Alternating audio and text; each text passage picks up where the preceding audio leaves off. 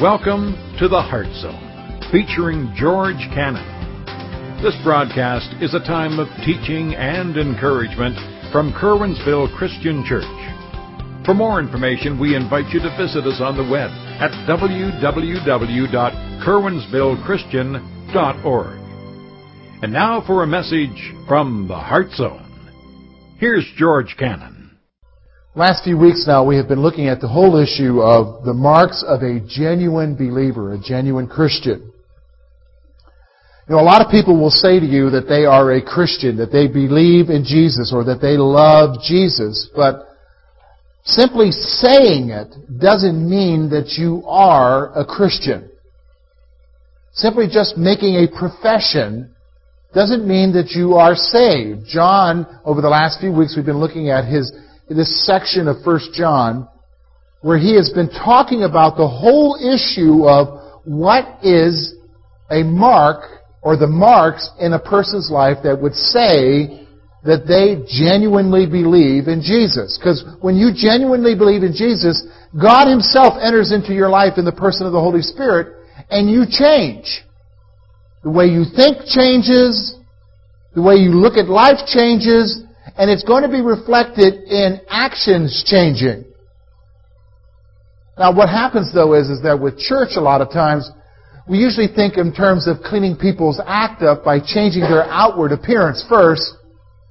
But that's not what the Bible talks about. The Bible talks about rather that we are transformed from the inside out. That who you are on the inside is reflected in how you are with others outside. And so today we're going to look at this last evidence. It's actually an evidence that he has shared with us earlier. It was actually the second evidence, but we're going to wrap it up again today. And that is the evidence of love. How can you genuinely tell that someone is a believer in Jesus Christ? John goes back to what he talks about before, and that is the issue of love. Is that not what Jesus said? Jesus said, By this shall they know that you are my disciples by your love for one another. I think the number one thing that's going to communicate to people the reality of Jesus, and we're going to see that today, is the issue of love, loving each other. So I want you to notice with me what he says in verses 7 through 19.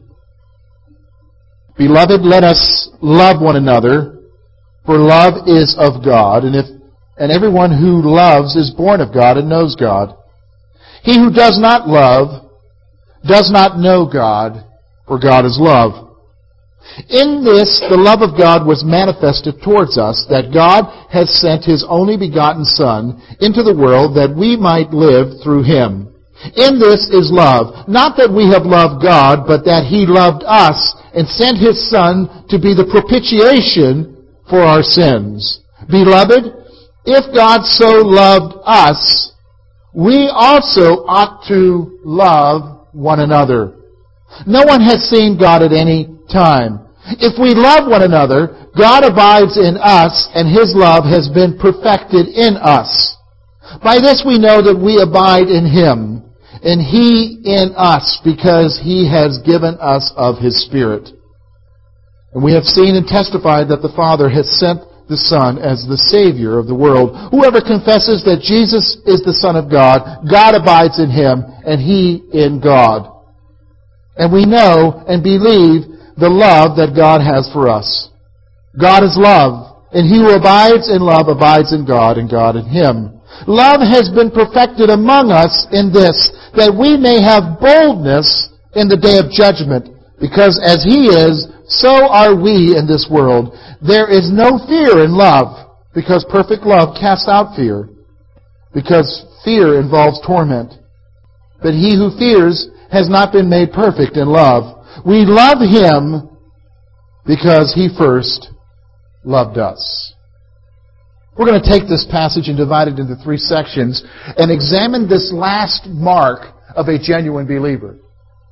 And I'm asking that the Holy Spirit would work in all of our hearts, including my hearts, and as we look at what John says here, let's examine our lives in light of what he's saying to see whether or not our faith is genuine in our life.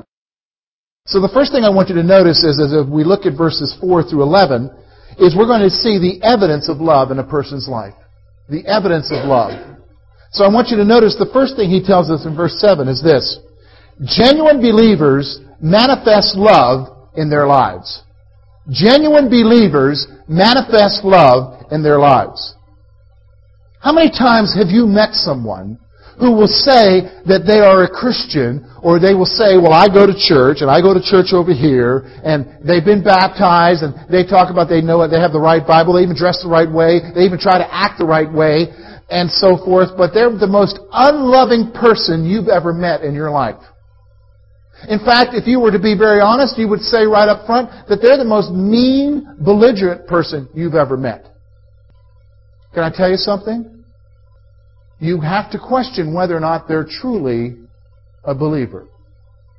Because John is saying to you and I here that if you and I are of God, that is, if you and I know Jesus Christ as our Savior, if you and I have come to Him and He has come into our lives, we're going to manifest in our lives love.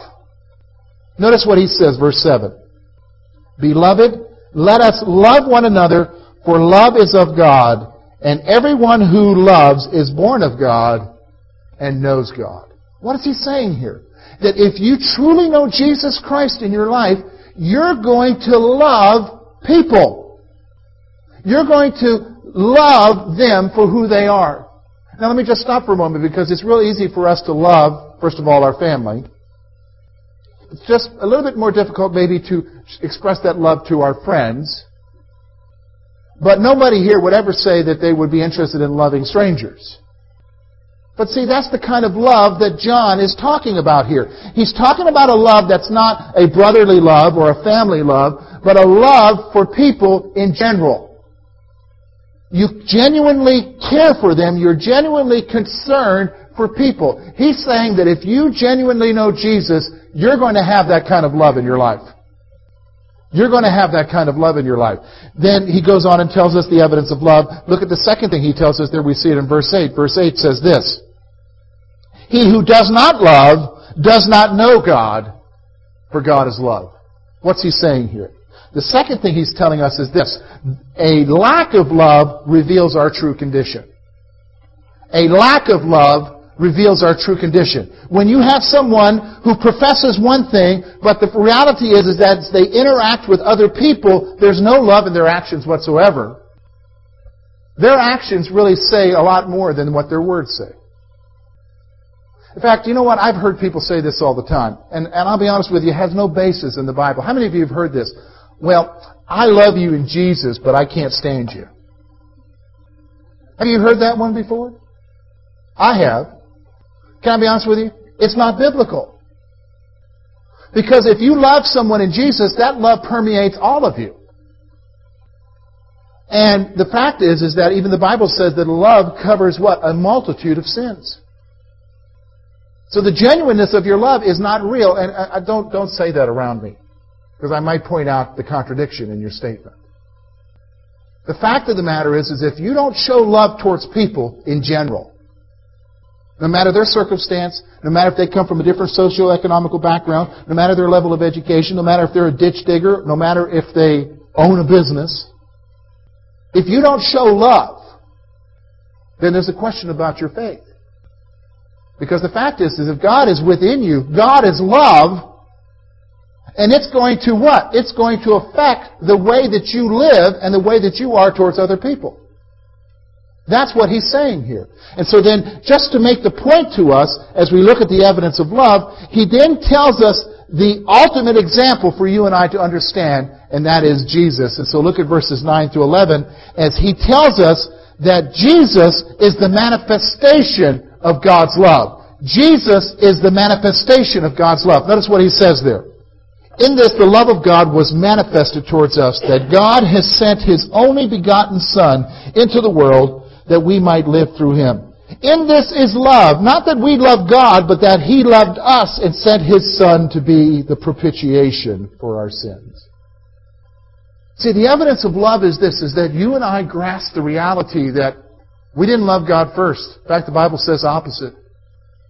You and I didn't want to have anything to do with God. No one seeks after God, Paul says in Romans. John says that in this is love perfected, in this is love manifested, in that He, God Almighty, because of His love for us, sent Jesus to die for us.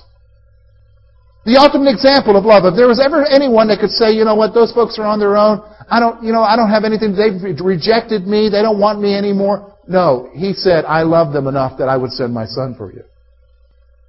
And so Jesus is the manifestation of God's love. And He's the example of us of what? Sacrificing love, selfless love, loving people who don't deserve it. Because sometimes we have that attitude, don't we? Like, you know, I want to love people, but they don't deserve it. Think about that. What kind of a statement is that? If there was ever a people who didn't deserve love, it's you and I. And we don't deserve God's love. But He sent His Son anyhow, didn't He? And so then in verse 11, He tells us, as we look at this manifestation of love, He said, Beloved, if God so loved us, what? We also ought to love one another. If God could love you and I that much, to deal with the sin and the shame, to give us forgiveness, to accept us for who we are, in spite of all the things in our lives, if God could do that in our lives, He's saying, can't you love each other? Can't you act the same way towards your brother or sister or towards that neighbor or towards that person? Can't you respond the same way? So the evidence of love is seen there. Genuine believers manifest love in their lives. A lack of love reveals where we're really at. And the ultimate example is Jesus. So then he goes on in verse 12 and 16 and talks about the significance of love. Why is love so important? Why is love, of all things, the most important thing in a believer's life? And let me just say this. It is more important, more important as far as anything in your life, you want to listen to what is more important? It's more important than whether or not you darken the door of this building. It's more important than the amount of money you stick in an offering plate. It's more important than how much Bible knowledge you, you know. And let me explain. All those things are important. You, you, you have to understand they are an important part of your life. But love is more important than all of those things. And he's going to tell us why. Look at verse 12. Notice what he says there. No one has seen God at any time. If we love one another, God abides in us, and His love has been perfected in us. Here's what He's saying. Love reveals the presence of God in our life. Love reveals the presence of God in our life. Nobody has ever physically seen the presence of God. Nobody. But what John's saying then is, is because nobody has seen God, God's presence then is revealed in the life of His children, in the life of His people by love. When you have someone who has love in their life and they're expressing love towards others, they then are revealing God to the rest of the world. That's why love is more important than anything. Can I be honest with you? When you think about our community, the Curwensville Clearfield community, and you think about a lot of people who, who don't have Jesus in their life, who, who don't have God, they're searching for something. The only way that they're going to find Jesus, the only way that they're going to find God is not through how much Bible you know. The only way they're going to know is by how much you love. Because love reveals God. Love reveals God. Can I be honest with you? If you were to look at your life and if you've made a profession of faith in Jesus Christ here, you've accepted Jesus into your life, I want you to think back to that time when you did that. Maybe it was as a child, maybe it was like myself as an adult. What drew you to Jesus is not somebody arguing with you about the validity of Christianity. What drew you to Jesus was not a bunch of rules that this is a good way to live.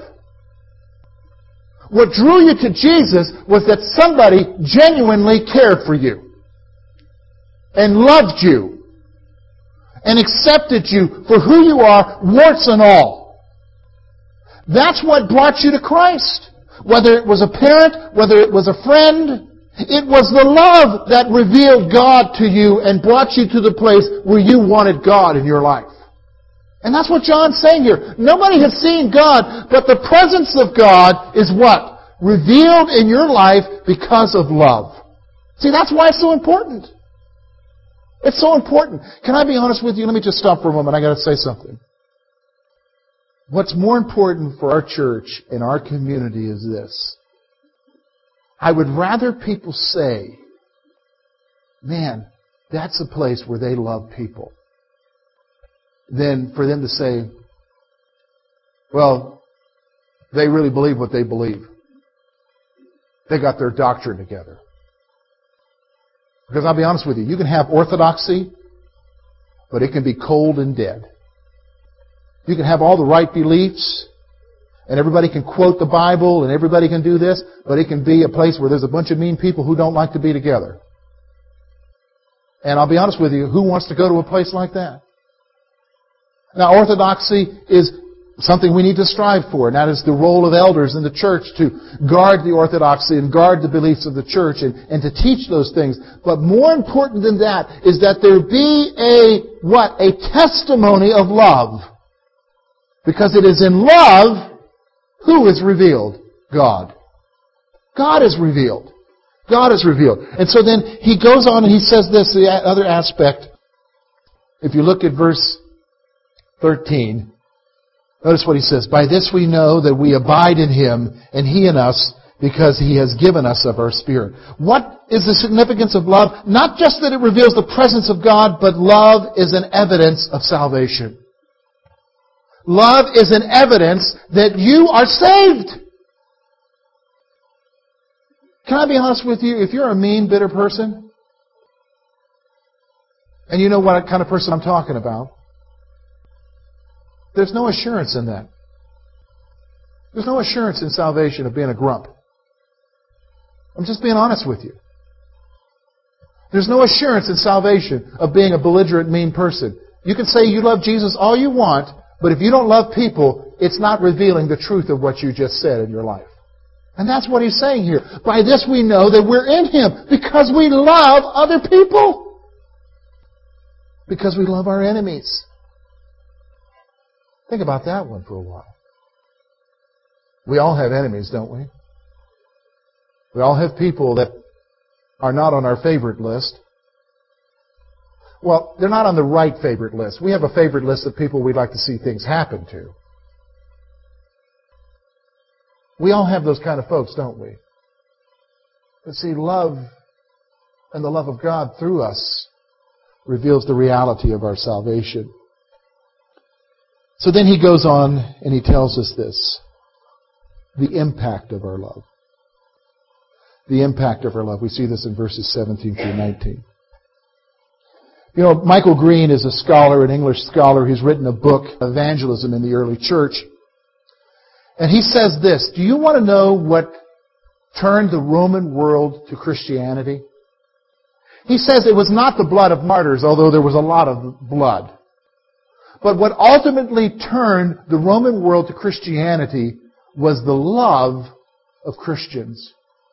Let me give you an example of what the Roman world was at that time. Abortion was very prevalent. In that day, if you didn't want a baby, you just got rid of it. If a baby was born, you just left it on a, on a garbage pile out in town and you let the animals or pedophiles get it. In that day, they didn't have proper burials for people. So what they would do is, is that they would, somebody died, or especially if they uh, died of disease, and that was prevalent a lot in that day, they would just throw the body out in the street. What made an impact on the Roman Empire was is that there was this group of people who followed this one called the Christ. And what they would do is, is that they would, because they believed in the resurrection of the dead, because they believed in honoring the dead, they would take the dead and bury them. In that day, if you were sick, they would just leave you in the street to die. This group of believers would take then the sick and they would nurse them until they either were healed or if they died, they gave them some sort of life and then a burial. They would pick up these children and take them into their homes and raise them as their own. What turned the Roman Empire to Jesus Christ was love. The impact of love. Scholars believe that you and I in our culture today are entering a world much like the Roman Empire of that time. And what's going to change the world is not our doctrine, but our love. So I want you to notice the impact of love. This is how love impacts us. First of all, in verse 17 through 18, he tells us this. It prepares us for the coming judgment. It prepares us for the coming judgment. Notice what he says. Love has been perfected among us in this, that we may have boldness in the day of judgment because as he is, so are we in this world. There is no fear in love. Perfect love casts out fear because fear involves torment. But he who fears has not been made perfect in love. Here's what he's saying. It prepares us for the coming judgment. Are you aware that all of us one day are going to stand before the living God? And have to give an account for our lives? Are you aware of that? And you say, when I'm saved, I don't need to worry about that. I'm not talking about the issue of your salvation whether or not you're going to hell. As a believer, you are still going to have to give an account for your life to God. And what he's saying here is, is that when you manifest love in your life here, it will give you boldness when you stand before God. You don't have to fear. Because you can stand before Him in confidence and say, Lord, I loved as you loved me. I loved as you love me. Isn't that an awesome thought? Because he says, look, it, it can be a fearful thing. In fact, Paul even describes this. We've been looking at this in 2 Corinthians. He describes it as the day of terror to stand before God. John is saying, I don't even have, I don't have to worry about fearing that day because what? Perfect love, what? Casts out fear. I have nothing to fear of that day if love has been manifested in my life. So the impact of God's love in my life, especially as I love others around me, is, is that what? It prepares me for the coming judgment. It prepares me for the coming judgment. The other thing I want you to see is this. The final thing, look at verse 19. It is the basis for our love for God. Notice what it says. We love Him because He first loved us. It is the basis for our love for God. Look, you can't say you love God simply because it just dawned on you that, oh, I just love God. No. We love God because what? He first loved us. If it wasn't for the love that He showed us, we couldn't respond back with love towards Him. That's the impact of love. The impact of love is that I am so overwhelmed by the love of God that it begins to impact every other area of my life because He first loved me. So as we consider, as we wrap up our series here, as we consider the marks of a genuine believer, and the fact is that this is the mark of a genuine believer, I have three things I want you to focus on as we close our time. Number one is this. Is your life marked by love? Is your life marked by love? Can we say that about you? If you were to walk into a room, maybe at some function here in town, maybe a basketball game, or maybe if somebody saw you in Walmart and you're talking with someone else and you'd say, oh, hey, there's so and so. Would they say of you that you are a person who's marked by love? Is your life marked by that? You know, sometimes we can deceive ourselves and think, oh, I'm a loving person, but our circle of love is only our family, and everybody else knows us as Attila the Hun. Is your life marked by love? Is, is that the general characteristic of who you are? You need to ask yourself that question because that's a very important question because if you are a genuine believer in Jesus Christ, John says your life is going to be marked by love. The second thing I want you to see is this. Can the presence of God be seen in your life? Can the presence of God be seen in your life? When people look at you, do they see the genuineness of what you believe because of the kind of person you are, because it is marked by life? See, notice what John says. No one has seen God, but God is seen through our lives as we what? Love. Is that the evidence that you are portraying to others around you? Do they see love in your life? Do they see God? Think for a moment. You're at work. You've got a coworker that's going through problems. Does your presence bring them hope? Not because of who you are, but because of who you know, and that's manifested in your life and love. You'll see that happen when they do things like this, when they know that you're a Christian and they know that you genuinely care. They'll do things like this. They'll, they maybe won't say it out loud, but they'll maybe quietly come to you and say, Can you pray for me? I need God to do this in my life. And I know you know Him. Is that the kind of thing that is evident in your life? Is it? Is it there? Is it manifested? Is God's presence in your life? John says that if you know Him, it will be. And then finally, here's the third thing love as He loved you. Well, George, you don't know what you're asking me. You, you don't understand what you're asking me. You're asking me to love that person? You don't know what they did to me. Or, George, you don't know. You, man, that's an awful lot to ask. Yeah, I know it is. But it was an awful lot to ask him to love you, wasn't it?